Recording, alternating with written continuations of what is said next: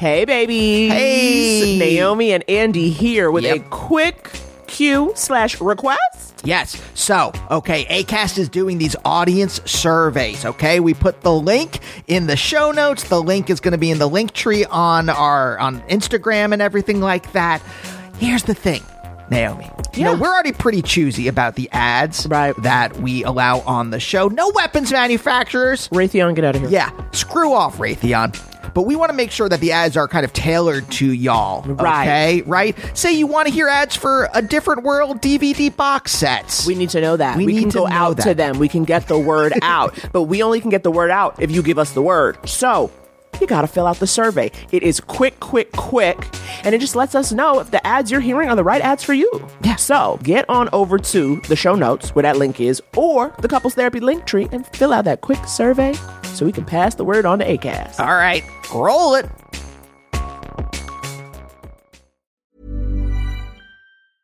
Life is full of awesome what ifs, and some not so much, like unexpected medical costs. That's why United Healthcare provides Health Protector Guard fixed indemnity insurance plans to supplement your primary plan and help manage out of pocket costs. Learn more at uh1.com. Wow! Nice. Yeah! What you're hearing are the sounds of people everywhere putting on Bombas socks, underwear, and t-shirts made from absurdly soft materials that feel like plush clouds. Yeah, that plush. And the best part? For every item you purchase, Bombas donates another to someone facing homelessness. Bombas. Big comfort for everyone. Go to bombas.com slash ACAST and use code ACAST for 20% off your first purchase. That's bombas.com slash ACAST. Code ACAST. Open your hearts, loosen your butts. It's time for couples therapy. Yeah, this podcast is Andy and Naomi's, where they can both laugh and hang with all their homies, talking excellent vacationing with brunches and cuddling, to messy situationships and conscious and coupling, from Netflix hookups to single them with some Hulu, text, sex, regrets, or feeling on your new jubu. They gon' talk about it, ah, yeah, you are invited, ah, needing therapy, I guarantee, baby, we got it. It's couples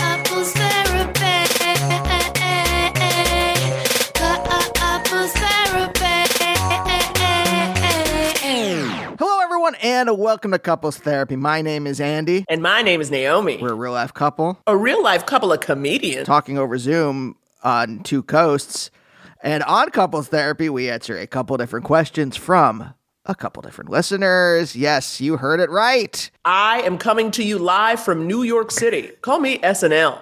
And Andy is in Los Angeles. If I call you SNL, you have to be racist and uh, transphobic, don't you? okay, you're right. Don't call me SNL. Andy, I must say this Zoom is a wonderful opportunity to see your shining face. You're looking well. How has it been parenting solo for the last week? difficult. It is very difficult. And I look well because, Naomi, last night I made myself a dinner of uh, roasted broccoli, General Tso's tofu, and sushi rice. And so I'm glowing with health. Do you see how he is feasting when I'm not there, y'all? Andy up in the kitchen, Ina Garten, giving us a taste. When I'm at home, he just, you know, makes spring vegetable risotto. How dare you? How dare you? like I would ever, like the one vegetarian thing that people do is uh is a pasta primavera.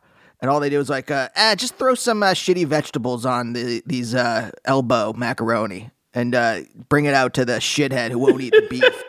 No one says that anymore, though. Like, that's the thing. Being vegetarian is not dramatic anymore. It is, I think, outside of major cities still. Still, like, vegetarian, vegan, I get it. Because they'll be like, so you mean cheese? And, like, you'll be like, no, that's not it. But vegetarian is, like, easy to just, like, give me something that is not an animal. I think you get whatever the Caucasian version of side eye is still, though. Mm-hmm, What you is know that? what that is? The Caucasian version? It's a long beat. Uh, so, what do we call it? Like the white space? yes. The white space of disapproval? That's more dramatic, though. The white space of disapproval makes it seem almost like, I don't know, like it's thought out. It's more like a Caucasian reckoning, perhaps, is a better phrase. Mama's painful pause. you know, you know, you know, if your mama has a long beat, it's going to be a painful pause. oh my God, you guys, one of the cats just crossed the screen of Andy's Zoom and I got so excited. Is that what it's like when we have guests on who are talking to us and then the cat comes by? Because instantly I was like, oh, squeak. You can tell who's who's a pet person or not from whether they comment. If they don't comment, they're just like, "What the fuck is that thing?" That's really what they're saying in their head, and they just don't say it. But you can tell pet people uh, by you know how excited they are when uh, a pet walks across. Uh, how so to answer your question, how has uh, solo parenting been very difficult? Well, Like Andy, we got to save some of this for the Patreon. So I'm not asking for a real in-depth answer, okay? Because we were supposed to do a page, but you guys, I didn't bring headphones that plug into my computer, which makes it nigh on impossible to record clean audio. I Yes. ruined the vibe. Which is why So you're hearing for the Zoom page. audio There's now. a lot to get into. All right. Well, I'll just say this. Just are, are, are we teasing it? For the Patreon. Tease the page, yeah. Tease the page, guys. Patreon.com slash couples therapy pod. Well, actually, here's a thought I had, which I was not going to bring up now. But going into the holidays, I think that if you have someone in your life who's a fan of the pod and has thought about doing the Patreon, it could be a good holiday present. If you wanted to gift them like six months a page or something, you know, $5 a month, two bonus episodes. I think that's a cute gift. Doesn't break the bank. It says, I am aware of your interests. Here's a little way for you to get some more. Just think about that, Andy. That's all I'm saying. That's all I'm I- saying. I love that idea, Naomi. I love that idea. And you know what? If uh, say maybe you want to contribute to the show, but you don't have uh, you don't have five dollars. I know times are tough.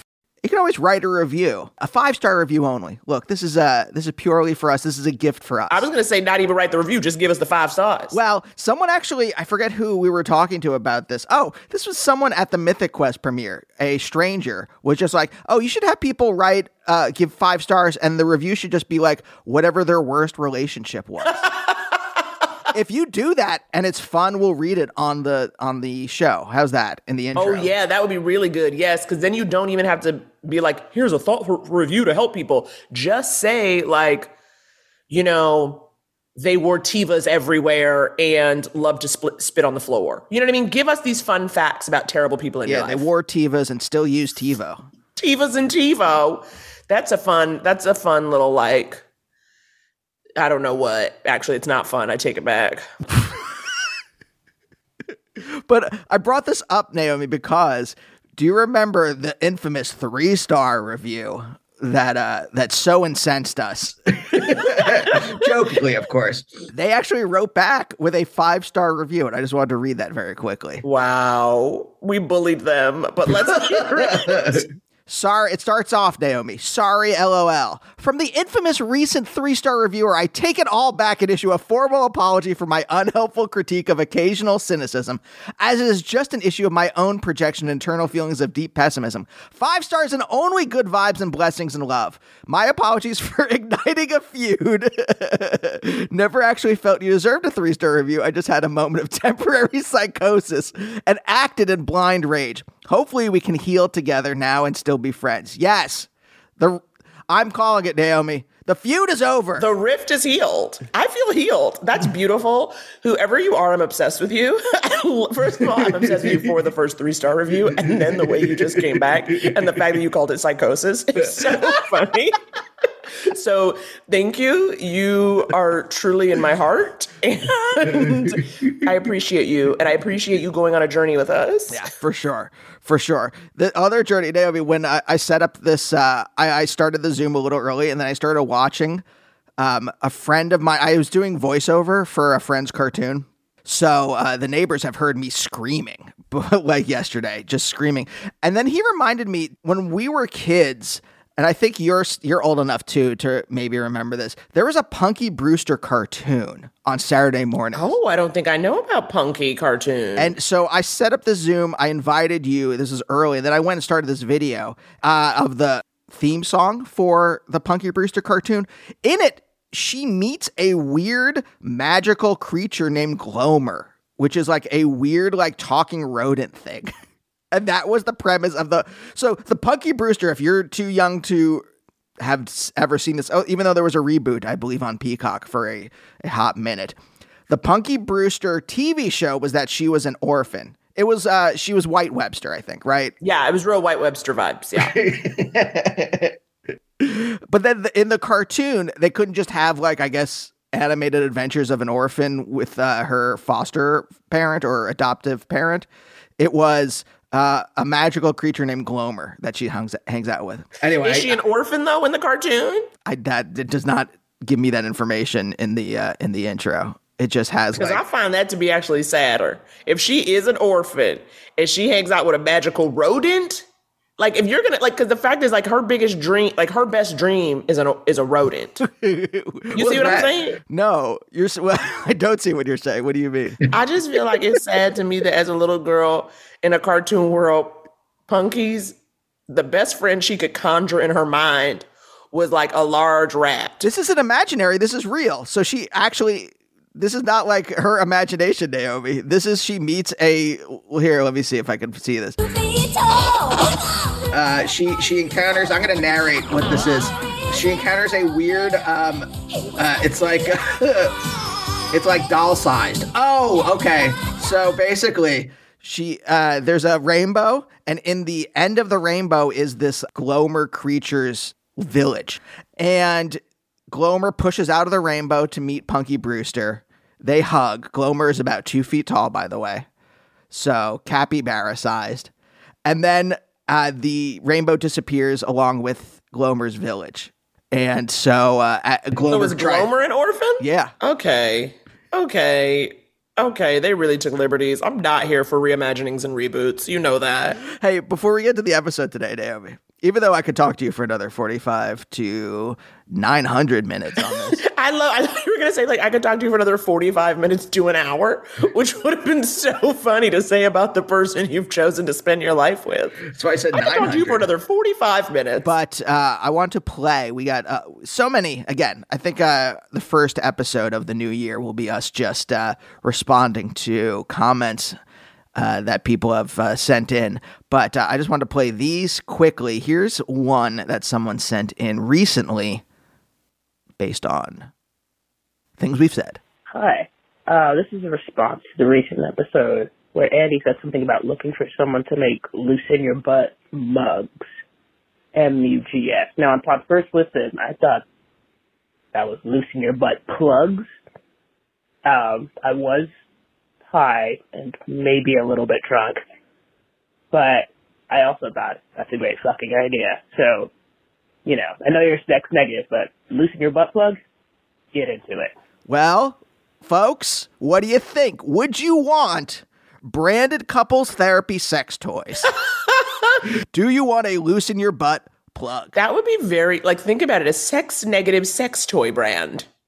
That's just. I mean, what yeah, is well, we're like, do whatever you want, just don't tell us about it. That's really what it is, right? or like a butt plug you could just cuddle up with. You know what I mean? Something that mm. just says you don't have to have sex if you don't want to.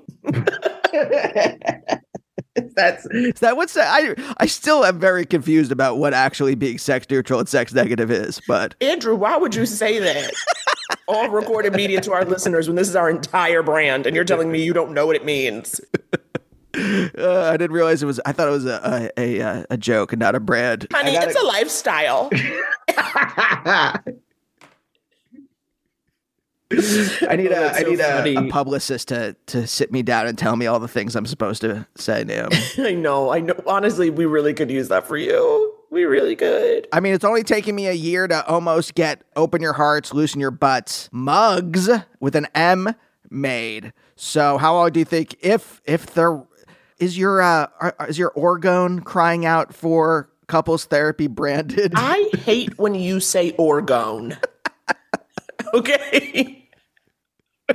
Are your erotic hearts crying out for couples therapy branded sex toys?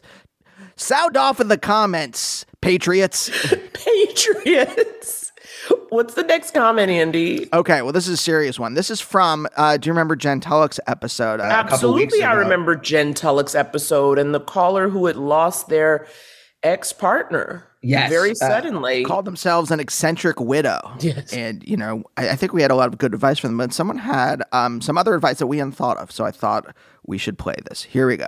Hi, Naomi and Andy. Um, just first want to say big fan of the podcast and Naomi in particular. I have been a fan of your comedy for a while, so thank you for your work. Um, just had a quick thought uh, about the caller from the Jen Tullock episode who lost her spouse uh, as they were divorcing. I lost my dad unexpectedly in 2020, uh, not related to COVID. Um, and the situations aren't quite analogous because my dad and I were not estranged uh, at the time of his passing, but um, I did find comfort in a bereavement support group. Um, you mentioned therapy, and I think that's spot on. I'm in favor of anyone going to therapy for basically any reason, but um, bereavement support groups are useful because you're in community with people who are going through uh, the same things you are, and they're usually run by a trained grief counselor. Uh, I found a free one through psychology today, so maybe the caller could uh, take some comfort in one as well. Thanks a lot. Again, love the podcast. Mm. Thank you very much for that. That is a very good idea. I was thinking that too because I remember when my grandmother passed away, my some members of my family they went to a bereavement group, well, you know, as she was dying, and um, I remember them talking about that. But I was hesitant to bring it up because I wasn't sure if they were a free thing, if you paid for them, that kind of thing. But I'm very glad someone came into the comments with that. Yeah, that's a good idea. I mean, I've never been to a support group, but on TV they seem to be helpful. I think support groups are very helpful. Have you seen Dead to Me? You never know what could happen. It is always, again, you know, grief is one of those feelings that can be isolating. And so, what better way to combat that isolation than to find uh, and connect with other people who are going through what you're going through? You know, Right. not that you're all going to be besties and hanging out, but you definitely realize, oh, this feeling I feel is not, you know, mine alone. Yeah, in real life too, like not on a Reddit subgroup or whatever. Right. Yeah, you shouldn't be on any Reddit subgroup, okay? Unless it's about the Midsomer Murders, okay? Because I went on I accidentally got on a Reddit board about Midsomer Murders last night. Okay, Andy, this is what I'm doing in your absence, trying not to get the cocoa, using my mom's Amazon Prime account. And did you know there are like 21 seasons of this show? Naomi, in your absence, I went on a uh, masking subreddit to find out the best kind of masks to use. Oh my god. I may have found a reusable N95 that you put in new filters and you just like it's like a plastic mask. And so you just keep putting in new filters. Could revolutionize things, Naomi. It looks like it has like a very tight seal. Oh my god, I'm so excited for you. A tight seal. Is there another comment or shall I introduce our guest? No, why don't you introduce the guest? Okay, you guys, today we are talking to John Ross Bowie. Oh my God. Talk about prolific. Talk about gifted. You may know him from his work on the shows Feel Good, Speechless, Big Bang Theory. He has a new memoir out now called No Job for a Man. And I started reading it and I am very into it. So give it a pickup if you're into it. You know, he grew up in New York in the 70s, 80s. Obviously, he's in the world of comedy, acting. So it's what resonated with me and why I was, you know, wanted to pick it up. Uh, but give it a listen. But he was really lovely. This was a really fun conversation. I was a little nervous. I didn't know what. Yeah. I don't know. Just sometimes when I don't really know somebody, you know, it's different. Like when you're with an actor versus a comedian, where at least seeing someone's comedy, you get a sense of who they are as a person. Whereas with an actor, I'm like, is he cool? Is he not? And he was. Yeah, we met him once before, very briefly, when uh, him and his wife Jamie were on uh, a live show back in the day at Sketchfest of uh, a couples therapy, which you can hear in the archives. But you know, I think the other thing is, Jamie, we love him on Feel Good, and you're a huge fan of Speechless. So I think also like you walk in with that kind of feeling already, and you're like, uh, I hope he's cool, and he was, and he is. Yeah. So I guess I'm going to do it, Andy. I'm going to do it from all the way in New York City. Roll it. Live from New York, it's couple Therapy.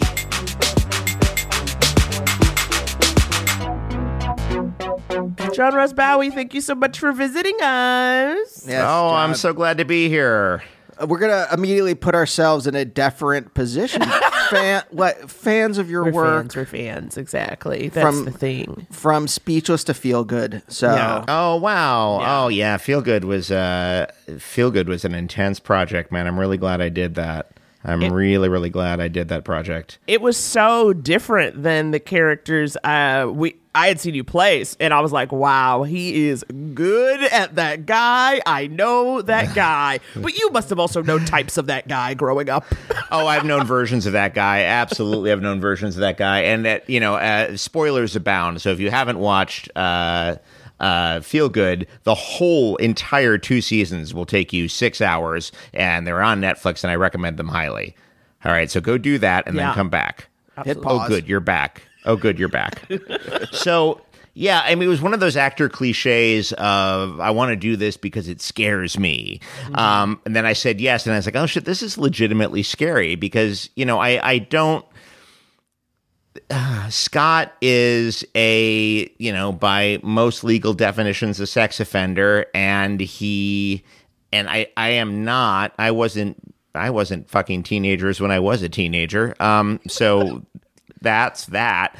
But you still have to go to like, you know, what's the worst thing you've done? What's the worst thing you've been called out on? You have to go to that place of shame and um, but also defensiveness because he there's one scene near the end, his last scene, where he just goes through every possible defense of like eating crow, you know, getting his back up against the wall, doing some whataboutism, he every possible defense mechanism, and in the space of like three minutes. Um, but it's not played for laughs. It's Mm-mm. just it's just a guy up against the wall, um, proving that he's kind of a shit. And uh, so yeah, it was a draining. Uh, it was a really uh, draining morning, Hmm. um, and it was only like our second day on set. Oh God, I don't. I've Yeah. been hearing this how like they'll. I feel like I've heard it a lot in interviews where like they will put the darkest shit earliest, like the hardest scene to do. It's like it was our first day meeting, and then we had to do this. Is that like it a was line weird. producer thing? Is that like where they've just like, well, this is like the most ex- whatever we we set this It's up, not like even this. or is it why? Well, I just want to know like why because I yes I have heard that too, where they're like, well, the first scene was the sex scene. No, I, I, I don't think there was anything deliberate behind it. You, I mean, it's a it's a line producer question. The um, you have to remember it's November 2020. There's the COVID regulations are thick.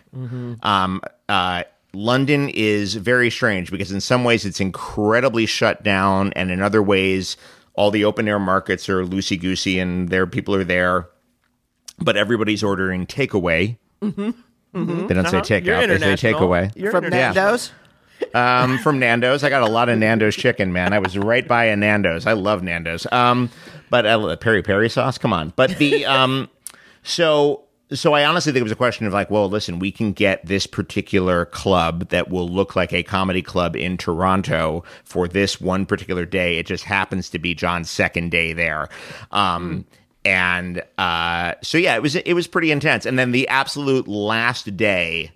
And this actually worked out nicely. The last day of my entire shoot was the first time you see me in the show. It's when I pick her up at rehab. Uh-huh. But that was kind of nice because by that point we had a rapport and, you know, that hug was real. And I was, you know, uh, it, it was such a complicated character because he's not the Antichrist and she doesn't treat him like that. They don't treat Scott like that. They there's a real sense of bad people do good things, uh, good people do bad things that I found interesting and challenging. And I think the ambivalence comes across really nicely in Mae's performance. Mm-hmm. Definitely. I like all the thought you have put into this. By the way, do you like us turning couples therapy into your podcast? we're, we're gonna go. We're like going, wow, through, yeah. your, going through your IMDb. I like Yeah, the that, was- thought. that was quick. it's interesting to talk to like an actual actor about uh, a role, whereas like I mean I'm I don't do anything, but like if I would look at at uh, a script, I would just be like, Sure, surely, surely you must do something.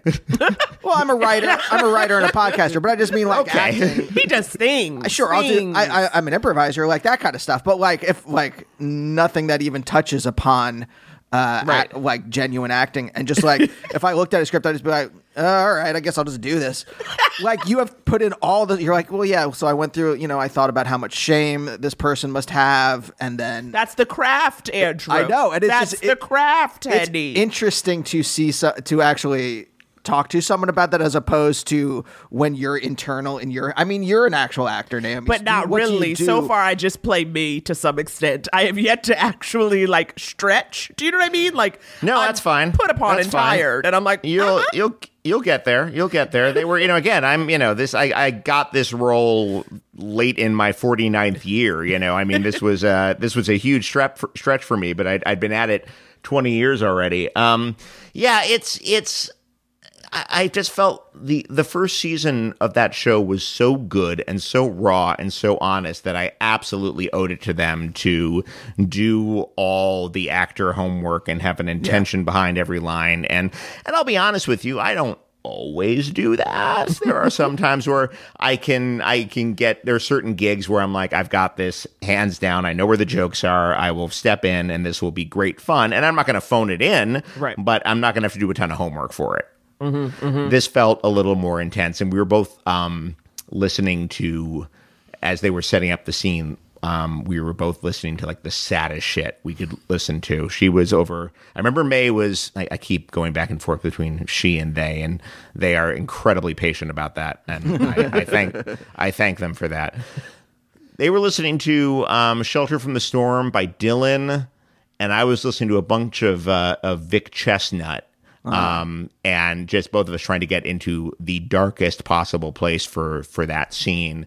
Um, but it was such a wonderfully collaborative, fun set, and they. Uh, and when I say they, I mean honestly they, the you know Luke, the director, and Joe, the co-writer. They they were all just every idea was possible. Yes, absolutely. Let's try that. You know, if you show up on book and on time, everyone is very forgiving when you want to play a little bit, Uh huh. Uh huh. Yeah. Yeah. Yeah. which is a great lesson. You know, if you're if you if you want if you are going to be the sort of person who's like, well, I really want to talk to people about the script. Like, great, show up early. Yeah. Great, show up early so you make that time. Right. Um, Right, but right, don't be an hour an hour late for your call time and then have is- and I had no issues, but I was just sort of like, oh, what if we what if there's a take like this just so you have it? You know, it was Uh-huh. no it was not it wasn't like a uh, I will not say this line. It was just a, a what else can we do here to so you have options in the editing room kind of thing. Yeah. Yeah. Um, look. Naomi, enough did about you give a being- did, did you What? did you shout out the show in an interview? I feel like you shouted out the show in an interview in Vulture or something. Yes. Was yes. that you? Yeah. literally All When- about the show. when just Naomi- about the show. when she was promoting her Netflix special, they uh, Vulture asked her to write on. it was underrated. Yeah. They were like, "What's an underrated?" And I was like, Oh, nice. "We're not talking about this show," and I just think that is yeah, it should be illegal. easily one of the best shows So of the last. Like, I, I I really appreciate that. That was uh, I I loved when I, I saw that, and uh, it was just so great because I knew you anyway from our uh, brief encounter in San Francisco, and it was just uh, it was lovely. It was really lovely. Oh, I'm so glad. It's also funny. Our brief encounter in San Francisco sounds so untoward. yeah, It sounds By the so way, untoward. It was it was at a comedy Everyone's club. Spouse. Everyone's spouses were there. Everybody was there. Let's all be cool. Spouses were there. We were all clothed. Just so. Everyone was so funny. We were- no, but y'all were so funny. But uh, here's the thing. So, um, uh, we got an advance copy of your book, which uh, nothing makes me feel fancier than an advance copy of anything. I And so know, right? started reading. I had no idea you were from New York and uh, Hell's Kitchen. Uh, pre-gentrified, Pre Hell's Disneyfied Kitchen. Hell's Kitchen, and I grew up in pre-gentrified. Pre gentrified Harlem. So I've been reading. Oh, whereabouts? Whereabouts? 135th in Lenox. Okay, yeah, like right that's up the pre-gentrified. 2-3. Yeah, oh, Okay, pre-gentrified. uh-huh. I I always say I'm like, because people think Harlem now. I'm like, no, no, no. Before Red Rooster, okay, before Columbia started buying North, Yeah. it's not Right, right. Well, John, you Right. grew up in the New York that I wanted to go to. Yes. That when I came to New York, that's the one I wanted. I wanted, and it the, was it was gone by that point, I imagine. I right? wanted CBGB's, uh, the New York downtown art scene. Yeah. I wanted all Right. of that, and it was no longer there. I mean, I'm at the tail end of the of the CB stuff. You know, I mean, there's an argument to be made that by the time I'm playing, I mean, when I was going there, it was still kind of relevant. You could still break bands there. When I was playing there, it was on its last legs, and I am aware of that. And there was a sense of. uh uh drain circling going on around that venue in the mid to late 90s and it didn't last another 10 years i think. And it was corner you know they were they were doing benefits to keep it afloat but it wasn't really making its rent anymore and it wasn't breaking bands anymore. But it was in the 80s when I was just a a a patron there, it was still pretty fun and there was still some great stuff coming out of there and some uh it was it was a it was still kind of an exciting dangerous quality to the whole neighborhood that uh that is long gone. It's a John Varvatos now. Oh Jesus! Really? It's a John Varvatos, and and I will say this: if you're gonna buy a five hundred dollar suit, um, they they have done something. I- can't. I mean, it's a John Varvatos, so you know, right out of the gate, that's like, oh God, what what has happened to this place? But last time I went into the John Varvatos just to see what they had done, they had put up um, plexiglass in front of the old CB's wall, so all the graffiti's still there, the stage is still there, and there's clothing racks up on the stage, and it's still at that weird angle, and it's you know the lighting's better, but it was uh it was Oh, This is doing John Varvatos. Andy's looking up John Varvatos. Yeah, guys. afraid so. Afraid Yeah. so. oh boy. Afraid so. Um, yeah, it's um, no one who ever played there in the 70s who afford to shop there, but uh, David Byrne now could come around and shop there. Do you But, think he'd go um, there for a giant suit? I'm assuming that's, I mean, he would have to show up for, for a 48 regular or whatever he wears. Um, um, they did the best they possibly could do to preserve its memory while still being an incredibly overpriced boutique. Um, So again, you know, good people do bad things, bad people do good things. It's all they have a certain uh, ambivalence uh, or uh, and there's an ambiguity. It's not just straight up. This is a train wreck. Oh my God, what have you done to this memory? Um, but it's uh, it, it's also um, it's also very strange. It's and there are those who will find it blasphemous. It's like, say, private equity buying UCB.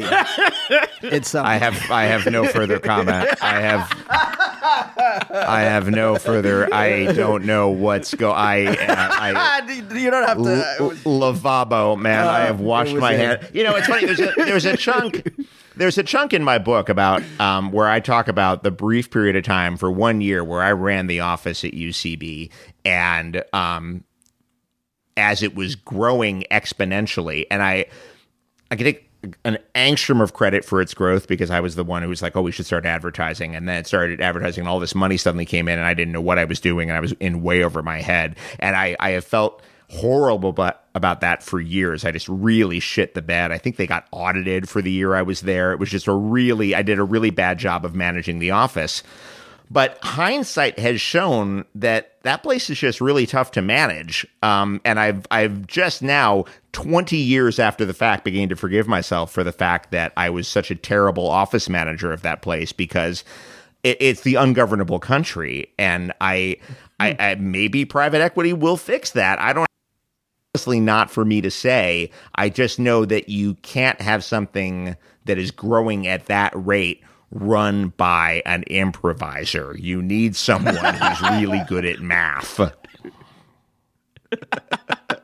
and very few of us get into improv because we're really good at math. Uh, so yeah, it was. Um, uh, I, I, I, I eagerly. Uh, I, I wish. I absolutely wish the theater well. I'm gonna just toss it out there. I don't think private equity fixes anything. Just gonna toss it out. Yeah, I, I'm I'm I'm I'm hesitant as well. I, I will admit. Up and running. Okay, great. Where were we? Hi. Gorgeous. Private gorgeous. equity. I don't know, John. I got. to I'll tell you where I am emotionally. I was Oh, okay. I was in a elevator for 30 seconds last night, masked, masked, and uh, I came away from that convinced I have COVID again. Looked up online last night to see if my mask was counterfeit. If it was like part of a counterfeit batch, and then uh, and I'm like slightly froggy this morning. Again, I woke up about uh, an hour ago. Yeah. A little and over. a little over. I'm just, I'm just like, well, I Are you guys are, are you guys in LA? Yes, Yes. You're I've LA, obviously right? got Yeah. it again. Yeah. And it's like, yeah. So like, uh, so that's where I am emotionally. If that Okay. gives you any kind of um indicator of That's fine. Of who That's I fine. am as You're a you- person. You, are in a safe place. You are, but Andy, I've got questions, okay? I know For I, JRB. I let have me a tell ton you. too because I want to go back to the part where you're just like, even as a teenager, I wasn't. Well, I'll be delicate. I wasn't uh, making love was making love with teenagers as a teenager. as a teenager. But uh, but I'm I'm curious, what is dating like in the in pre-gentrified New York for John? Um, well, it's it's really very interesting. It's um, and now that I think of it, if I'm being 100 percent honest, there there was one lady. We were both 17. There was one lady my senior year, but um, uh, but it was dating was interesting because there was tons of stuff to do, and in the warmer months, a lot of it was free. And so that was pretty cool. So you could, you know, go see, you know, Toots and the Maytals play uh, the Central Park Band Shell in the 80s. Um, you could hang around. There used to be a thing in Washington Square Park in the 80s where there were a bunch of um, basically it was like a vaudeville act that in the in the colder months was in the fountain because the fountain was turned off and the warmer months was just off to the side a little closer to the NYU campus and there would be like an hour and a half um, program of uh, a couple of stand-up comics um, a magician who I think went by Mr. Lee, or he was like a exotic juggler, sword swallower type guy. Um, a, a bunch of guys called the Calypso Acrobats. Um, the late Charlie Barnett uh, was uh, one of those comics. Uh, the late Rick Aviles was one of those comics, and it would you they would pass the hat, but you threw in like a, blu- a buck per act, and you had like ninety minutes of entertainment that would cycle around for about four or five bucks, and that was that was pretty magical. And I don't know that you could have that again now for myriad reasons, but you know the other catch was you know it was crime was high and it was uh, it could be a little scary sometimes. And um, you would get uh, you, could be trying to impress a girl and literally get punched by a stranger. And you know i don't recommend that. That'll that'll slow your game down pretty quickly. Um, that uh, that'll rob you of your swagger in a hurry. But uh, but it was uh, but you know there was there were all sorts of revival movie theaters. Every possible band was going to come to town and you could go see them. You know they were uh, absolutely everybody was going to nobody was going to skip your town on tour you know? You were absolutely everybody was going to come to new york and you could see um, whoever you wanted eventually. So there was a lot to love about it um, and at the same time, sometimes you'd come home and find your house half empty because you had been robbed, you know, and or or like somewhat empty, but the TV was on the floor because somebody, you know, somebody it, they heard a noise and they got scared and they dropped your TV and took off, you know, which is a horrible feeling, horrible, horrible feeling to come home to a, a burglarized apartment. Um, and I think one of the things the book deals with is that love hate relationship that a lot of New Yorkers my age have with the place. Uh, of how you know, yes, it was incredibly creative and exciting, and also you know, like a lot of creative, exciting things, a little scary. Mm-hmm, mm-hmm. Is that how you felt, Naomi? Well, definitely. I mean, again, like it was, you know, I came into the fun a little bit later, right? Like it would have been the late 90s. But I think I grew up, like, for instance, the big thing I, what I romanticized was Rent, the musical Rent, and that life, and the idea that I could have been a, an artist and survived, right? Like, which was on its way out when that musical uh, showed up. Yes. So by 96, Giuliani's been in office for two years, and I have a lot of thoughts about that. But um, but that that lifestyle, that idealized view of even the Lower East Side, even Mm-hmm. Alphabet City, was fading quickly, which is why that hasn't maybe aged as well as you know. Oklahoma. but I thought, Oh, I kid rent. I kid rent. But I thought I remember thinking it was the coolest. And again, too, you know, people didn't really start checking for Harlem until about 2004 or five, I would say. And so there was a part of me that always thought, no matter what, I could always live in Harlem, right? Like I didn't. It was never really about the goal, and the worry was never being rich. It was Right. just doing it because I was like, oh, I'll always be able to live like. m- Our one bedroom apartment was six hundred dollars. Oh my god! And it yeah. stayed that way until, and then like my mom even subletted it, and then that idiot woman just left without telling us. So then she lost the sublet, and then they jacked it up. But it was like there was a time when it was like, oh, I'll just live here. I will live in this Yeah. one bedroom apartment. I will die in this one bedroom apartment. there is a Yeah. doorman. There is laundry in the basement. I've got everything I could possibly need, and you walk half a block to the two train. And Yeah. I just it didn't feel like it was impossible. And then as I became an adult, it became impossible. Uh, yeah, more and more so. And it also it was so interesting because I was in a band in New York in the mid to late '90s, and this is all in the book. But there was a real sense of hopelessness because rent was so expensive. Nobody had a car. Parking a car would be incredibly expensive.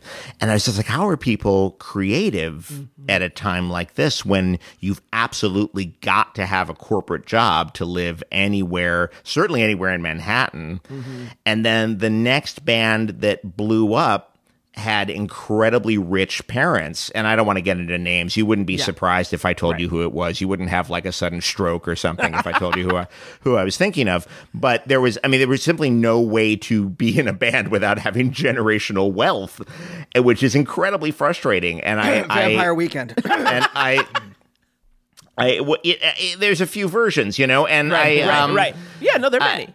Yeah and and that's um that is frustrating to me um because it has the potential to be such a a wonderful creative hotbed and and then they wonder why you know bands start coming out of you know North Carolina and bands start you know coming out of of smaller cities on the eastern seaboard.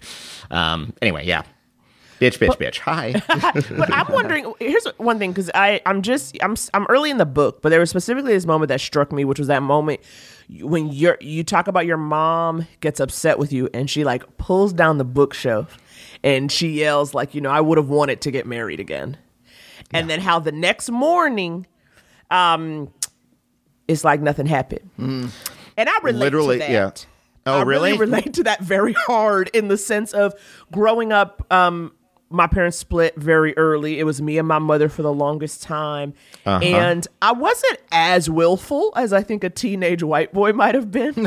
but I certainly like. we are willful. But I certainly. I have heard that. I have heard that is a larger uh, a, a larger difference culturally. I, I I have indeed heard that. Yes. But that feeling of you know when you are so in time with your parent where it's like i did this thing and i feel bad so you go to apologize because it's like even just having the thought you're like oh my god i'm bad i shouldn't do this you know especially when you Yeah. know when it's just when your parent when you know them in a way too where it's like one thing I say about when you grow up with a single parent or when your parents are divorced and you're living with one, you lose that buffer, right? Like I think when you have married parents, they like go in a room together and have a conversation and then come uh-huh. out. And when Uh-huh. it's not like that, you see the seams, you see the struggle, you know when it's rough. Naomi, let me ask you this: Are you an only child? Yep. Aha, see, now that is that's an extra layer of weird bonding that you're going to have with a parent. A single mom raising an only child is a singular dynamic. And yes, there is a weird uh, level of don't get freaked out by my use of the word intimacy, but there's a weird level of, of intimacy with something like that. But then my mom would hand me these incredible metaphors of knocking over a bookshelf and then the next morning the bookshelf would be right back up and all the books would be back in place because she just she was one of those Irish Catholics who just would not do therapy and would not do any sort of like Al Anon type recovery and figured if you just didn't deal with this shit, it would go away. And when it broke through the dam, hold on to your fucking hat. Oh my God. Um, and yeah, um, yes. And I was, as you know, on some levels, I was more willful than, uh, than uh, some of my friends, but I had other people who were like, "Oh, I got my mom in check," and I was like, I "Couldn't, do that. I wouldn't even know how to get my mom in check. What are you talking about? How do you get your mom in check? What is that?" And I'm, I realize I'm, I'm dating myself with the slang, but I was fascinated by like, I mean, that's willful. You get your mom Yeah, in yeah, yeah. check. That's some shit right there. But it was, um, yeah, that's so interesting to hear you talk about that. So Jamie, my wife, who who uh, sends her regards, she love her. She's is also she's also an only child, but she's an only child from the suburbs where it was a slightly and her parents stayed together except for one little two year lacuna where they took a break and separated and then got back together. Oh, oh, that's that's her episode. I'll, Okay, I'll okay, hang- yeah, yeah, we'll say that. Let me hang back. Let me hang back. But she is so much more. Um, I won't say obsessed, but she feels that being an only child was a much more um, meant a lot more in the suburbs because just you know everybody had siblings you know? And i feel like being an only child in new york was a little less radical just out of you know space. You were in a one bedroom. I was in a genuine midtown two bedroom that you know come on this is this is not any sort of two bedroom. If, the, if, if, if this is, they can't walk around the bed. There's no room to walk around the bed.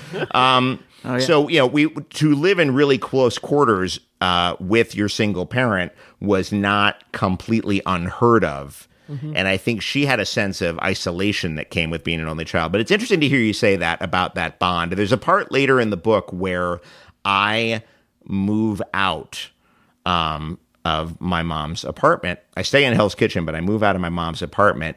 And for years, we had been in the phone book as EJ Bowie, um, Eileen and John Yeah.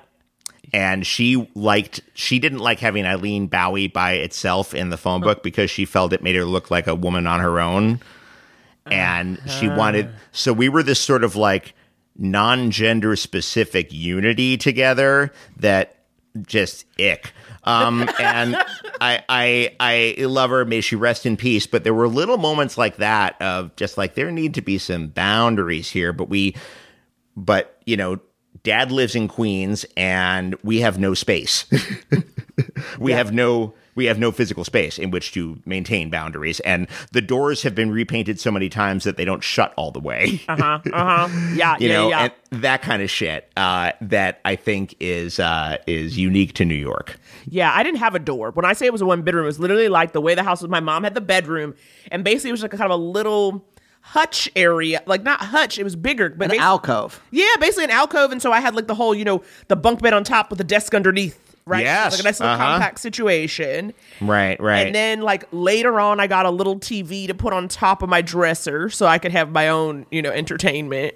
But it was like So that you could was watch Different World on your own. Exactly. If I went to be by myself, or like there was a, I got into a Wheel of Fortune phase. It's like what? but it was like, but it was like there was no like knock knock. It was literally just like walk over. She would just put her head up. It's like, are you sleeping? What are you doing? You know, whatever. It Oh was, my it was God. very open, and that Yeah. was there was no other way. You know, but it was also just different too. And growing, you know because I went to school on the Upper East Side, and talk about a stark difference back in those days between I Harlem and the. Upper East. You know, where where on, where on the Upper East? the Really? Dalton School. He went to the Dalton. That would have been my next guess. I went. I went Brearley first. I was. I said no. Only. I said no. All girls. I was like, Oh, no, I enough. don't want to. And looking back, I'm like, good lord, I should have gone to an all girls. Spent too much time having crushes. Okay. Yeah. But it was like But that set you on the this path, right? it did. It set me on the Jubu path. Maybe Dalton set me up. I said, "Are you surprised I've taken a Jubu as my forever lover?" What else would I have done after years of Dalton and Wesleyan? Jubu. what else are we doing? But, um, Jubu. oh my god.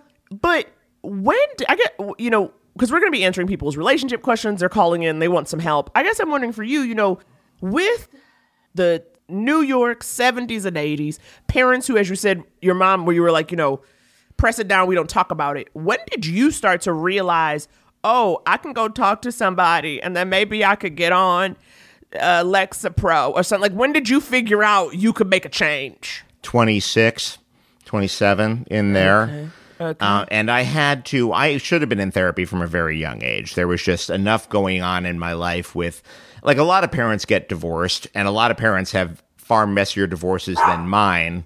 Um, is that your dog or my dog? That's our dog. That's your dog. Okay. Um, I have two over here, too, but mine is. Actually, my no, mine isn't barking because he's vigorously licking his perineum right now. So There's Mabel. he's he's Do you see her? Look, uh, do you see her? Oh, that's right. You've got a Mabel too. We have a Mabel. Our pug is named Mabel. Oh, Mabel the pug. Mabel the pug. Sonny the terrier is the one who's going to town on himself, but M- Mabel is, I think, in. She might be sleeping on my son's bed.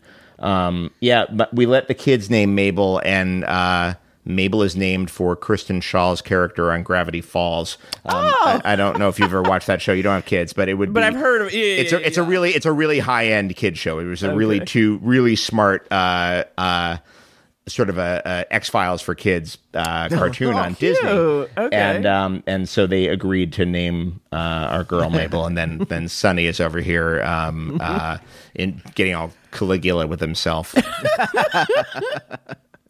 Twenty six is when I decided to get into therapy um, because I had a.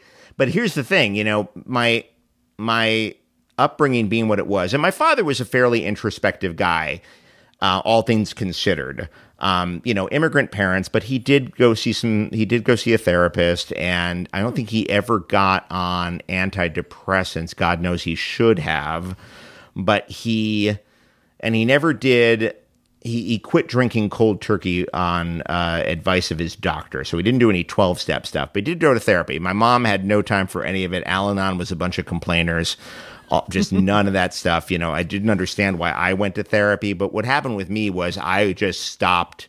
I just lost my shit somewhere around 26. I just stopped eating and had like irrational anxiety and fear and and guilt over every little transgression that's ever gone through my head and um just was it, this was untenable and I started going to talk therapy, and I was so naive that I asked. I, I after like four sessions of talk therapy, I was like, "I need to, I need to try medicine." He's like, "Okay, well, I'm a PhD, and I can't do anything about that. You halfwit.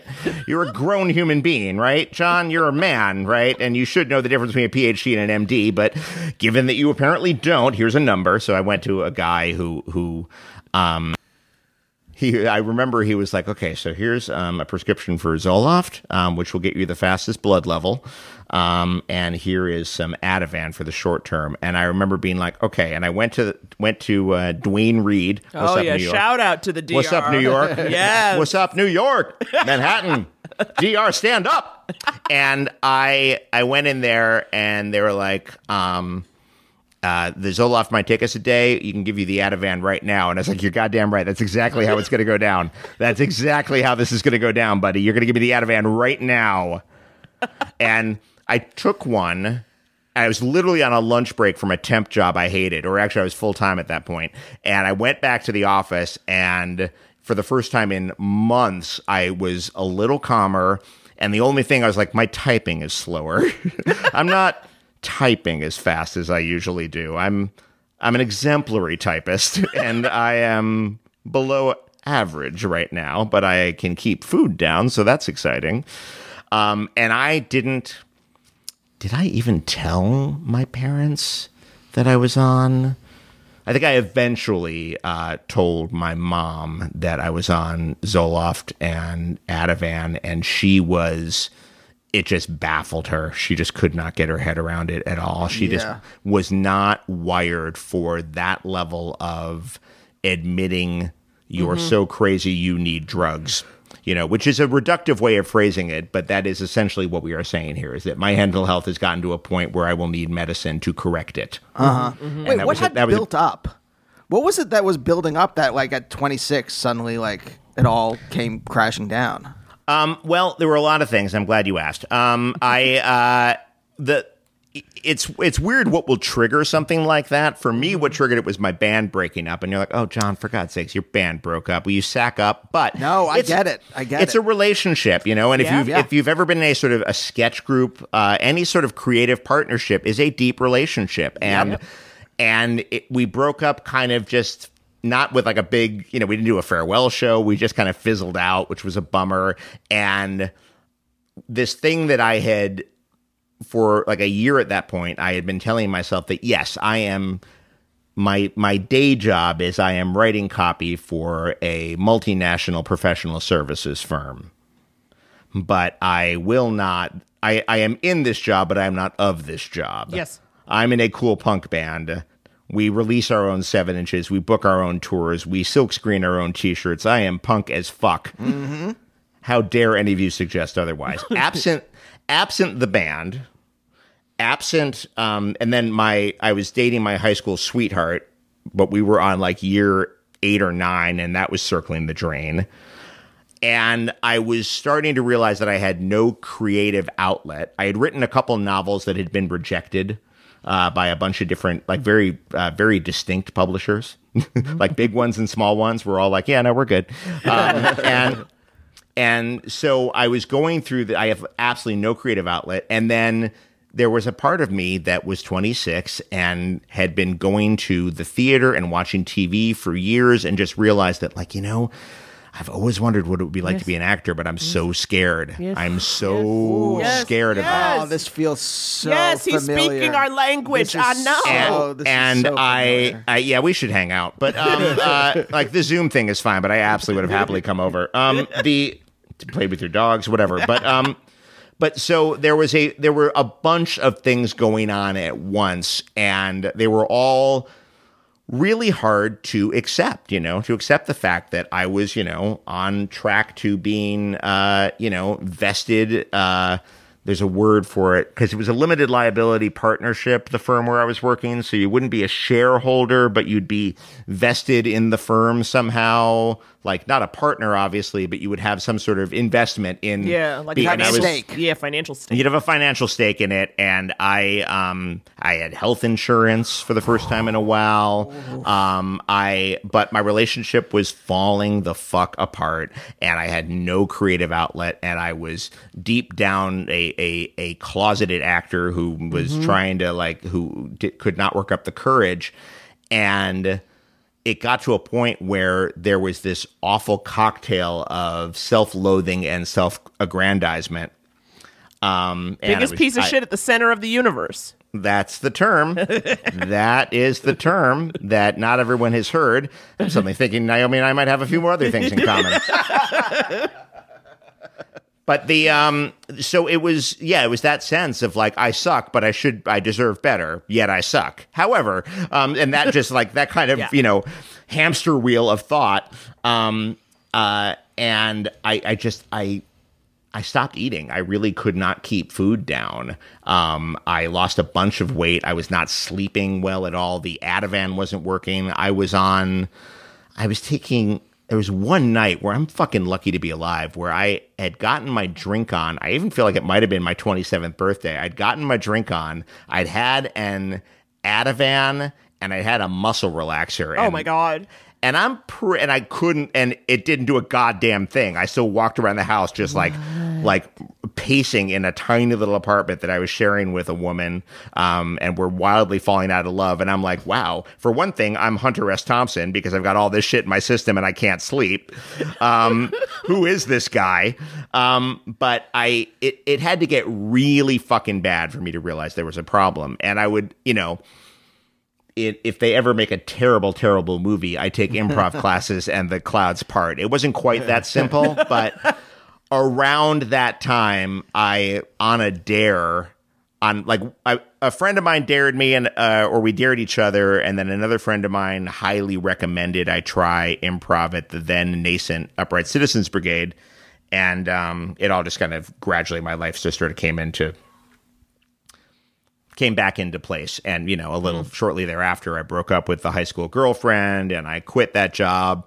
And I had the good fortune, and this is where the luck of this business comes in, is that I moved back home, but home is again the theater district. I'm right there off the Times Square subway station. It's humiliating.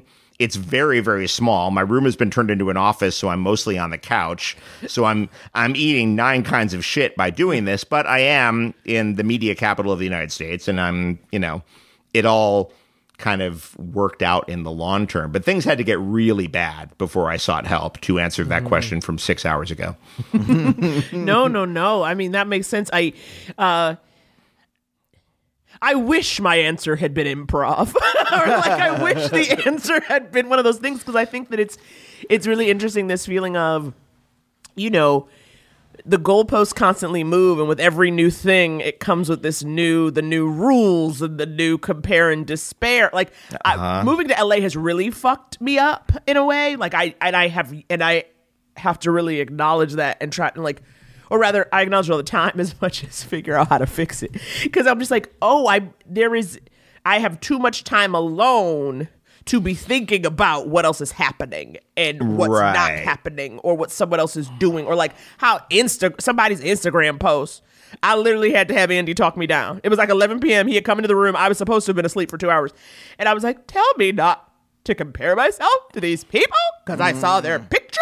like, you know? And mm. yeah, that's a great way to put it. The goalposts are moving in a weird way of like, what does it mean to take care of yourself at a time when it's, you know, we're all just kind of getting our social bearings back after after the pandemic, LA's kind of can be kind of an isolated city anyway. You don't run into people in LA the way you run into people in New York for whatever reason because it's just so spread out. Mm-hmm. You know, and it's like I always say like you can be in Hollywood or in Los Feliz and have a good friend in Santa Monica. But in New York, that would be like living in the West Village and having a really good friend in the Grand Concourse in the Bronx, you know, like, um, and you, you, you wouldn't, you probably would not have a friend in the Grand Concourse in the Bronx, nor would you have one in, uh, um, in, you know, deepest Flushing or whatever, because it just, But you There's a- still might run into each other on the D train. but you That's still might run into each other on the D train, you know? Um, You still might converge at the Yeah, most yeah. random location. No, and and that doesn't happen in in uh, you know it doesn't never happen, but it's Right. it's a much rarer occurrence. This can be a very isolating city, um, especially if you are used to the close quarters of New York. Um, and on the one hand, it's nice to have a little time to yourself. On the other hand, it can be hard to find community, mm-hmm. and especially when you're looking in show business, which can be kind of petty and jealous and and competitive, you know. So it's yeah, it's a it's a series of interesting challenges. Yeah. Yeah. I keep saying that I think Naomi needs a a hobby or something just to like I have I play music, I have a guitar, I have keyboards. If I, you know, want to get away from some of the stuff, I can just do that. Whereas Naomi has Yeah, you're correct. staring at Yeah, K dramas. Uh, staring at Instagram and Gardenscapes looking at- on my what, phone. what other people are doing. But wait, before we ask, uh, before we answer questions, I just want to ask one question. When uh, those clouds parted, you know, how did all that stuff set you up to meet Jamie? Oh, well, you know, it's interesting. That is a great question. And uh, on a couple of levels, and, and this is in the book, um, I, I started to make UCB just a huge part of my life. And mind you, this is UCB circa 98, 99. So it is a very different vibe. It is very small. It is not particularly diverse, but it is very, very small. It is very easy to get stage time. They needed you more than you needed them to populate their stages. You did not audition for a Harold team. You were plucked out of level three and put on one. Um, the only games in, like, nobody was taken seriously enough as an actor to go out for Law and Order. The only other games in town were we would occasionally do bits on Conan Right. once a year somebody would maybe audition for SNL and not get it. Um and then there was commercials and the odd VH1 prank show. But that was really the so so, you know, was there competition? Yes, but for what? You know, Right, like we're all like, yeah, uh, yeah, it was not, you know, the, the the stakes were just super fucking low. And I was suddenly surrounded by a ton of people who were infinitely more introspective. And you still had some like alpha dudes, but there were a ton of people who were much more open about being in therapy and were much more open about taking antidepressants or about, you know, using their trauma for creativity in a way that I hadn't even seen in punk rock. Like this was this was a very open season. And so the combination of the drugs starting to work and taking me up to a baseline where then improv and community could make me feel better because I, I do want to dispel the myth that you know antidepressants are happy pills. They just kind of take you up to a, a base a baseline of of functioning and then the happy is up to you. But um and i don't think she'd mind me saying this because it used to be part of her stand-up act. I met jamie and jamie had also just gotten out of a long-term relationship and um was incredibly vocal about her mental health struggles just incredibly both been put on Zoloft at the time. We have switched brands since then, but um, they put you on in '98. They would put you on Zoloft because it worked the quickest. You know, it had weird side effects, but it it, it you got a blood level like three or four days faster than you would on Prozac or Paxil. And I don't think we had Lexapro yet. And if I the second I start sounding like Grandma, Grandpa Simpson, you just you just nod and let me know. I was wearing an onion on my belt, which was the fashion at the time. but there's a moment in the book where I literally talk about having been to a therapist who was like, "Yeah, you really like to beat yourself up," and like a week later, seeing Jamie on stage literally punching herself in a scene, like uh, like Ed Norton at the end of Fight Club. It is fucking raining spoilers over here, um, and and I mean, and uh, it's you know, it's maybe not the most auspicious start to a relationship, but I was like, oh, this chick gets it. Oh, this chick gets it. Uh, And um and so it we were friends for honest to goodness just friends for two years and there was some flirtation absolutely but we all kind of went off in our directions and sowed our oats and came back in and uh, in the summer of 2000 and have been together ever since. Wow.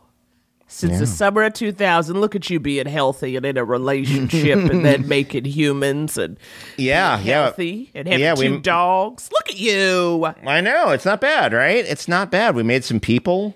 um, uh, we keep dogs alive. Uh, yeah, she she keeps plants alive. It's astonishing, really. Yeah. Truly. Okay, Well, why don't we take a quick break now that we have this? Now Yes, that we, we have the backstory now. We, we know. understand the core, Right. Yeah, yeah, yeah. Absolutely. John's core. Why don't we take a break and when we get back, we will answer some of your advice questions.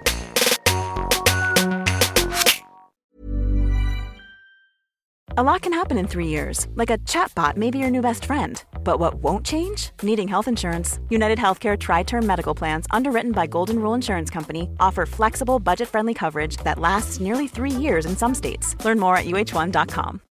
Millions of people have lost weight with personalized plans from Noom, like Evan, who can't stand salads and still lost 50 pounds. Salads, generally, for most people, are the easy button, right? For me, that wasn't an option. I never really was a salad guy. That's just not who I am. But Noom worked for me. Get your personalized plan today at Noom.com. Real Noom user compensated to provide their story. In four weeks, the typical Noom user can expect to lose one to two pounds per week. Individual results may vary. Can we take a minute and talk about Skims? Now, you know I'm a recent Skims convert, having tried their underwear in the last few months, and I am now living lifted, supported, changed. So I decided to keep trying new stuff. And let me tell you, Skims basics and foundations are where it's at. Yes, I recently got the soft, smoothing, seamless t shirt. And y'all, it is so comfortable. It's been the perfect layer for me. I'm rocking it under a cardigan or a sweater when I want to keep it fitted and fabulous and not look all bulky. I mean, y'all know I'm back to work, hashtag blessings, and I'm definitely that girl who is always cold in the office, okay? I need my layers, but I'm still trying to look put together, and the soft, smoothing, seamless shirt is helping me get it right. And I also got the boyfriend t shirt in heather gray, and it is so friggin' soft and comfortable, and it's giving casual but intentional when I wear it with a pair of jeans. I'm feeling very good in it. So if you want to give these and other basics a try, shop the Skims t shirt shop at skims.com. Now available in sizes extra, extra small through 4X. Thank you for the range, Skims. If you haven't yet, be sure to let them know we sent you. After you place your order, select podcast in the survey and select our show in the drop down menu that follows. Again, that's skims.com. Go check out everything they've got and the new t shirt shop.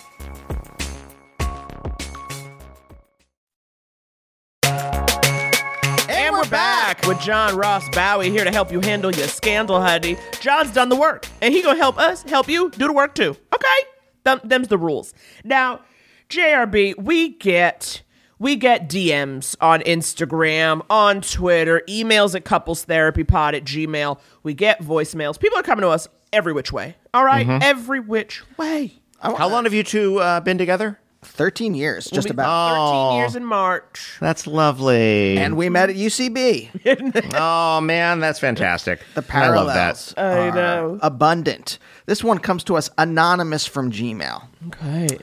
Hi, Andy and Naomi. I need your help! Exclamation mark. My therapist is on vacation, and honestly, good for her. and I really could use some advice on a situation that's new to me.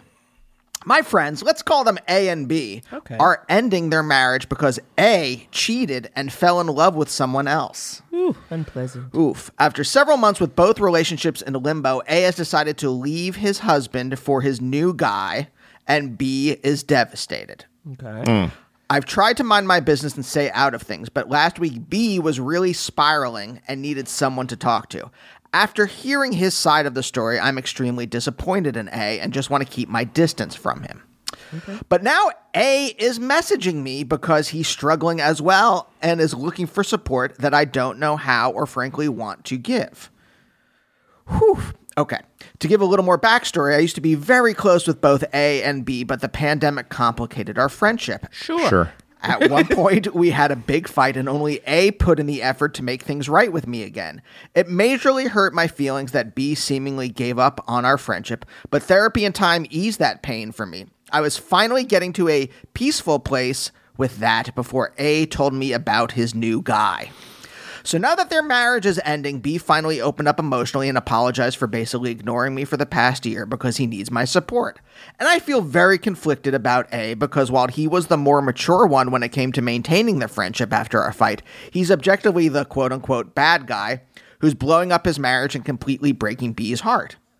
How do you think I should navigate things and protect my own feelings when both of them reach out asking for my support? I don't want to push them both away when they're in such dark places, but I really don't want to be involved. Thank you deeply for any help you can give for setting up some emotional boundaries, and please keep me anonymous. No problem with that. You are anonymous. Whoa. Okay. Mm. Okay. Okay. Mm. Quick- Tough one. Right. Because let me just do a quick recap. Okay. A and B broke up because A cheated on B and is now with their new person. Yeah. But our writer was initially closer with A because even when there was a little bit of a pandemic dissolve, A was the one who was like, hey, sorry, you know, No, we. B was the No, one. A apologized. I see what you're saying. Okay, this is the whole thing, I which is actually backstory I didn't even need. Okay, because it says only A put in the effort to make things right again. I see. That's the whole thing. But in fact, I actually don't even need that middle part. The middle part even confused. Let's take that part out about who made who what.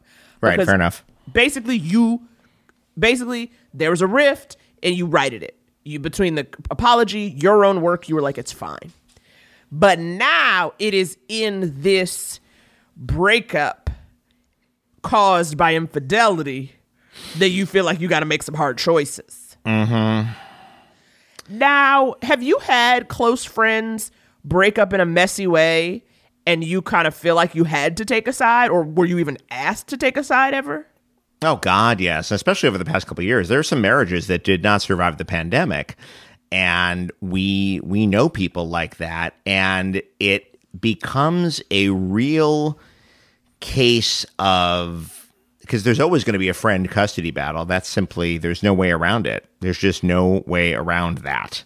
Um, but oh man, especially if there's no you know no actual kids uh, over which to have a custody battle, but uh, or the kids are self sufficient.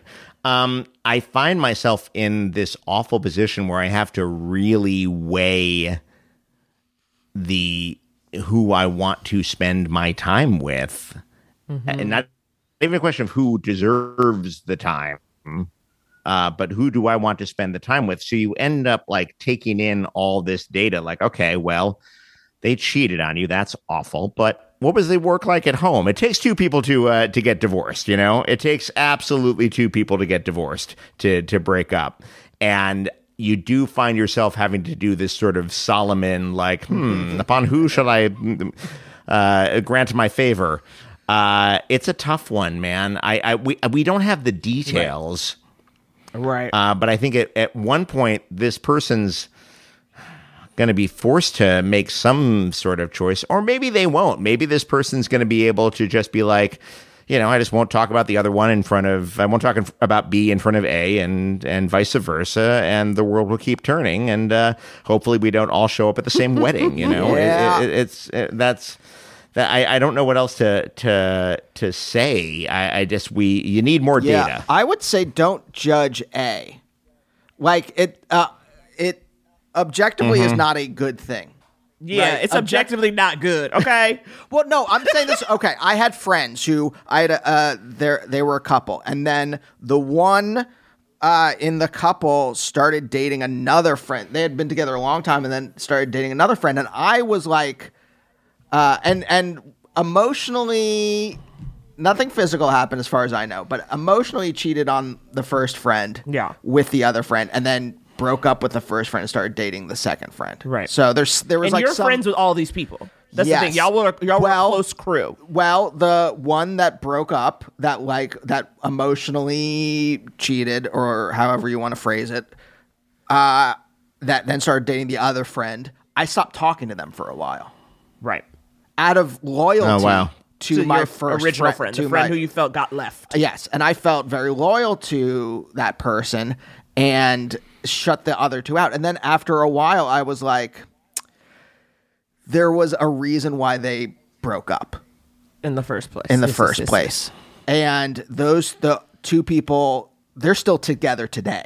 Right. They're married now. They're Oh, married. wow. They're All right. married The now. two that And I like after a uh, maybe six months or so, I was like, there was a reason why they, and, and maybe it wasn't the best way that they broke up, and it was really kind of like shitty to my first to my friend. But like there was Mm-hmm. a reason for it, and now to shut these two people out because I have made a judgment about ha- about how they conduct their life. Right. is not. Right. I don't think is fair. Yes. I don't think it's fair to them. And I think that's the same thing. Don't make a judgment about another person's life. Like, look, if they do something immoral, like murder someone or like something really like heinous, judge them. If they if they are Republican, judge them, okay? because that carries with it some some stuff, A right? lot more. Right. There's a lot more. I would say that like there's a Sure. lot more judgment if you are like if you vote for an anti-abortion candidate than if you cheat on a spouse. Ah, Okay, I don't know. I really see. I'm. About to, I understand what you're saying, but here's the thing I will say about this situation to bring it back to our writer. This is a very messy situation. Uh-huh. So when we say, for instance, even okay, you can be friends with B but not bring up A. That's all B want to talk about. At least right now. You know what I mean? Like they're going through it. They're in that dark point where it's like. And it's mm-hmm. almost, and I remember that feeling certainly in my younger days, but that feeling sometimes when you were talking to a friend, a mutual friend, almost as if they're like a stand-in for that person, or you wonder what information you can get out of that mutual, or you want that mutual to pass on information. You know, when you're really in the thick of it and it's a lot of drama, it's really hard for that friendship to just be clean. I'll tell you right now, I'm dealing with a friendship situation where I realize our friendship is has sort of deteriorated in part because she is now with a person who I really have problems with. And I don't know how to engage with her without thinking of that. You see what I'm saying? Like, even if the mm. conversation's not Yeah, about it yeah. and like I'm not trying to bring it up, I'm like, oh, it just kind of bums me out and I don't want to even have to think about it. So I just am like, I'll see you when I see ya. Right, And right. that's like way more minor than like this. Someone like cheat, like two friends, like a two of your besties, you know, one cheats on the other, and then you feel like something. But what this person has said in writing is that they're like, I don't want to be involved, and I think it really has to be a manner of tempering your when you engage. You have to really kind of decide. Just like, you maybe you can't have a phone call every time one of them calls you in a dark place, right? Like you, you can't be Yeah. on call, you can't be available in that way. You know, you have to Nope. know. I'm a person now over time where when I do reach out to people, I'll go, Do you have time to hear somebody cry? Like I let them know what they're getting before they even pick up the phone. Yeah, no, by all means, you need to. I am, I am reaching out. Do you have space Exactly, for this? exactly. You know, and I, I, I think that's the right thing to do. Yeah. Um, but not everyone does this. Sometimes it'll be like, Hey, what are you up to? And then next thing you know, you're sitting at a brunch and you're just giving someone tissues and you said, I thought we were just Drowning in their tears, It's yeah. like, I didn't know we were doing. But I think that's what you can do. So it's not pushing them away and being like, fuck off, or I don't want to hear about this. It's like, as you know, I still am friends with A slash B. For everyone's sake, I think you you should think about kind of when do you really need to tell me this, or when do you really want to talk to me about this? When am I really the best right, option? right, right. And that's a question you ask them. Not, I don't think that's a question you ask them in their heightened moment of darkness. It's something you do kind of in No. between, right? Like when you kind of just chilling. Not, you don't do that when they call you crying or yelling, but that's something that I think you have to kind of put in there. And then it really is on them to, you know, this is what happens and you break up and you have to start widening your circle and finding new people and finding a self-help group and finding a therapist, meaning A and B. They got to start finding new resources. Yeah, absolutely. They can't just strictly lean on the people around them. That's another thing Yeah. to keep in mind is that it's important to have your own boundaries and say, Yeah. look, you know, we can go to some places, but you know, I'm kind of in the middle here and it's it's tough and it's not a great uh, view from where I'm sitting and uh, you know, let's just uh, I can't be your everything. Yeah. Yeah. I mean, it's also like sometimes you know someone calls you, and sometimes it can be pointed, but maybe you text back. Because you ever try like when someone call like if you can't talk, but you're like I want to sh- like I want you to know like I see you or I'm there sort of. It was like, Uh huh. oh I can't chat now, uh, so I'm texting checking in like, are you in dire straits or are you going to be okay? And I think that's just as much a, as much a question for you to ask somebody as much as for them to answer. A hundred percent. They gotta percent, answer that question and go. Actually, you know what? When you put it that way, I will be okay. I'll hit you up tomorrow, and like Amazing. maybe it'll be better. Like you just never know. By the way, can I amend what I said before? I don't think you should judge people for moral failings if they are if they are conditional, if they are contextual. If A was a serial cheater who kept who left a uh, a, a long line of hurt people in their path. That's Right. That's different than this kind of situation. So Agreed. feel free to morally judge the other this per, the other person the uh the the per, if they're a serial cheater feel free to judge them morally if you Mhm. are clean yourself remember what it says in the bible what does it say? something in the Bible? about the speck in the eye and the beam or something like that i don't know it's the new testament it's not my part of the bible i don't really know i just know there's the My my wife call my wife calls it the sequel. Yeah yes yeah empire in the empire strikes back part of the bible right Right, right. But uh, yeah, you cannot uh, uh, you cannot take a speck out of your neighbor's eye when you have an enormous Yeah. plank of wood in your own. Yeah. Yeah. By the way, is that not true? Is is the New Testament not empire? It ends on a downer. Revelations, right? Right, right. like everything falling apart. Yeah, no, it really is the Empire Strikes Back. Yeah, it really is. Yeah, good point. Yeah. and then, of course, obviously, the true gospel, the Book of Mormon, is the Return of Jedi. Guys, I have some literature I'm going to put into the chat. I don't know what you guys have heard, but um, do you have time for one more question? I do. Okay. Okay, now I'm going to give you a choice. Do you want it to be serious or do you want it to be less serious? Oh, I feel like we should we owe ourselves a less serious one right now. I, I feel like, right? All right. Let's, I think we're all in let's do agreement this about one. that. This is very marriagey. All right. Okay. Marriage. Hi, Andy and Naomi. My name is Ray, and I am calling to ask you a question about um, dividing household duties while cohabitating with your significant other. Um, so my partner and I have lived together for probably five or six years now. Okay. Um, and when we first moved in together, I was very stringent about splitting all of our cooking and cleaning household chores equally um, because we both work full time and there's no reason for us not to be splitting the chores full time. Sure. However, we both grew up with parents who had very, um, we'll say, traditional gender roles in their marriages. So my husband was never really modeled or shown how to do a lot of that kind of work. And so it took a lot of like reminding and showing him what to do and how to do it, which was fine because it was important to me, you know, that that work was split equally. And he was very willing to do his part. He just didn't necessarily come naturally to him. But I've mm-hmm. recently mm-hmm. realized that I have kind of slowly taken over most, if not all, of our household chores. I do all the cooking, most of the cleaning, grocery shopping.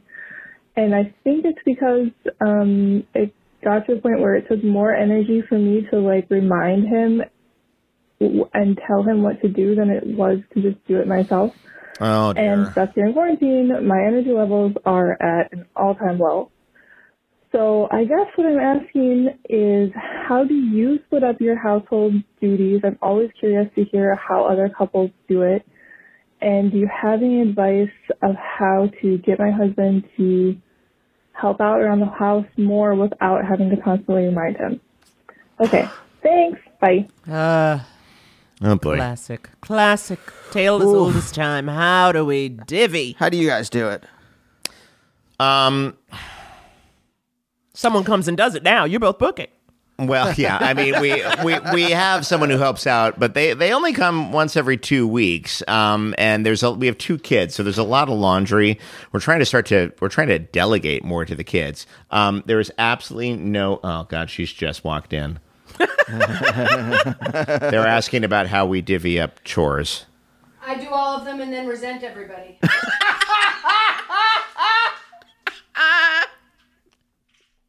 Well, that saved us some time. um, that is um, uh, the Cliff Notes. Um, uh, I, I- I would like to think there's a dash more nuance to the story, but not a ton. Um, No, I, I, I am trying as I am uh, uh, going. Th- oh, Tell it. if you're if you're Tell listening at, at home, she has just entered frame. Go on. I'm trying to what I'm trying to do is put myself in her shoes more often and have a little more empathy and look around and be like, what's going to make her day easier? What's going to make her more comfortable? And I, uh, it's a real progress, not perfection situation, but I am making more. She has left of the a- frame. She has left the frame. A more With of a a, a loving effort pat on the shoulder. to which is riddled. You couldn't feel it, but it was riddled with condescension. I mean, if you could, I mean, if a touch could be condescending, I mean, holy shit, wow. Um, but yeah, I mean, it's it is a tale as old as time, and it is a really tough thing, and it is. Um, I had a single kind of doting mom who, you know, was a bit of a control freak and was in had this sense of like, and wasn't even that great at like a lot of things, but you know, it's gonna if it's gonna be done right, I have to do it. And um and my dad was very the thing is my dad was very tidy, but he moved out when I was seven and then I saw him every other weekend. So um and he also like I, I just didn't associate it with happiness because he could also be kind of miserable. So I was like, okay, well, a tidy house won't get you happy. So, uh, but I, as you know, I am I am plummeting through midlife. I am I am able to look around the house a little bit more and be like, oh, I bet that pile is annoying her. I should address that. I could she could wake up to an empty sink, and that might be a good thing. Um, so you were going to add something, sweetie. Number one, you also feel better when those things are actually out of your sight line. You just don't realize. Number two, you have two piles in the living room when you're done with this interview. 23 magical years. 22 years. Twenty two magical years, guys. Twenty two magical years. Yeah. That's Um, it. Uh, but yeah, it's um uh yeah, it's a it's a negotiation. Um, I uh I do wonder, like, does he does this guy that we're talking about in this call does he notice the problems? Is he Right. genuinely a slob, or is he just you know? Is there maybe uh, some ADHD at work here, where he knows it's a problem but can't quite motivate? Uh, You know, there's a bunch of questions that uh, that are unanswered by this, but as with most things, it comes down to a certain amount of empathy. Like, what's going to make my my spouse's life easier? Right, but I think the issue here was our caller is the one doing that work. And so I think in a way it's almost like Ray, are you willing to Yeah. let something go until he gets to it? Because I think sometimes it's true. It may take him it may take him a couple times and noticing the mess or noticing the pile get higher without you coming in and cleaning it the way you have. But he might get to it. Exactly. That's the thing. And I think like one of the things is like, right, like kind of telling someone. I think when you want something done, for instance, one I think is also about giving lead time, right? Being not being like do this immediate right now, and then you know being in a huff at that night when you do it yourself, as much as being like, hey, can you do this by Wednesday? Yes, the Can you do boundary. this by like you need there to give a little space. that drives me more nuts That like first of all i handle i think a majority of the chores around the house because i am more of a neat freak than it started off with like when we moved here naomi had a job and i didn't so i was like all right well i'll just do all the house chores and then now as we both gotten busy i still do a lot of them but just because i am uh both procrastinating from doing the work I have to do, and also I'm I'm more of a neat freak than her. Yes, but Oh, sometimes okay. Naomi will say, I want something, she wants something done. And I'm like, sure, I'll get to it. And I put it down on my list. And then she does it. And it drives me fucking nuts. It drives me insane because it feels like in her doing that, I am being judged that I didn't get to it. But if you give that timeline, if you give a, uh, a deadline, Right. then it's just like, okay. okay, I know when this, I know when it needs to be done by. So I, re- I love the deadline because then I know if like it doesn't, if if I've surpassed that deadline and ha- not having done the X, Y, or Z chore, and Right. Naomi does it, I know that that's on me. Yes. Mm-hmm. Responsi- It's. I think it's all about being very clear and communicating responsibility in these cases. Yeah, so if, I would agree. If, if the uh, if the husband isn't doing this stuff, clearly communicate what you expect from and be be stern. like be in their face, waggle your finger. I think this is. I think all relationships need that. Yeah, they all need Uh, that. absolutely. Be very didactic. No, no, but like, but like, have a, have an actual talk about like, hey, I think I've been doing this much. Can you know what's going on? Is it ADHD? What's happening? Right. Are you mm-hmm, underwater in your mm-hmm. own work stuff? Like, what's Right. going on? What's going on? And then I I would really love if we could divvy the stuff back up again. And here's mm-hmm. the deadlines for these. But things. also, not just here's the deadline, because I would also say, too, of all these chores, which do you hate the least? That's the other question, too, right? Give him the stuff Right. that he can kind of do Yeah. that's going to be the least of that's that, that he's less likely to drag his feet on, right? Right. Or you could say, hey, I need you to do this because this is the thing that I can't stand, or this is the thing I can't get done this week, or whatever it is. Like, obviously, that stuff can change, but I think if you start there, because for instance, one of the main reason why you wash the dishes, Andy, is because for you, you say, oh, I put a podcast in and I kind of use that dishwashing time to have a listen and like do something fun or funny, right? Like that's Right, it for me. Whereas me, I go, there's a perfectly nice dishwasher right there, and I just don't know how I would ever just. I used to wash dishes as a kid, and my mom was like, "You do better than." She called me the. di- She's like, "You're better than a dishwasher." Like I wash dishes, I know how to do them. I hate doing them. But Right, you know what? right. I don't mind laundry because I, I, hate the I hate so doing that's laundry. the thing. I was like, I'll do the laundry. Now will Right. it pile up?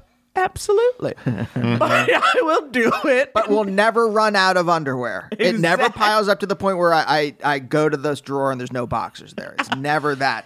But like, oh, look, hold on. With the, hold on one second. With the dishwashing, all right, anything that can be dishwashed goes in the dishwasher, all right. But anything that could melt, like plastic, I, think- wash. Yeah, I'm willing to take more gambles than you do. I'm I think not. that's the difference. I I'm- will put some shit right in there and just let it. I don't want to open that up to find a hunk of modern art that is melted into yeah in the thing. No, I'm you, yeah, you don't that. want some sort of yeah that, that that's reasonable. But I um uh yeah sometimes things need uh that that one two that that actual hands on care.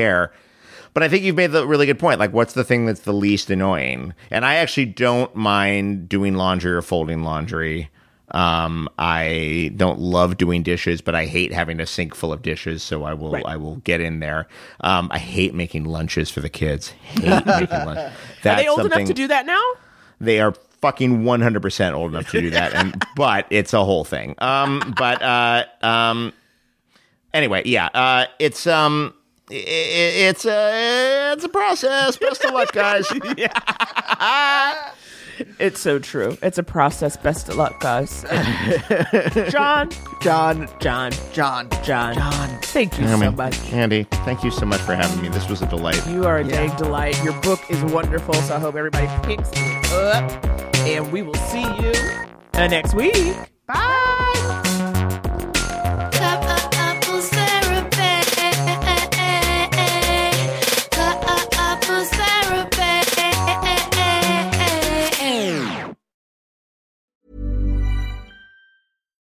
Why don't more infant formula companies use organic, grass fed whole milk instead of skim? Why don't more infant formula companies use the latest breast milk science? Why don't more infant formula companies run their own clinical trials? Why don't more infant formula companies use more of the proteins found in breast milk? Why don't more infant formula companies have their own factories instead of outsourcing their manufacturing? We wondered the same thing. So we made ByHeart, a better formula for formula. Learn more at byheart.com. Planning for your next trip?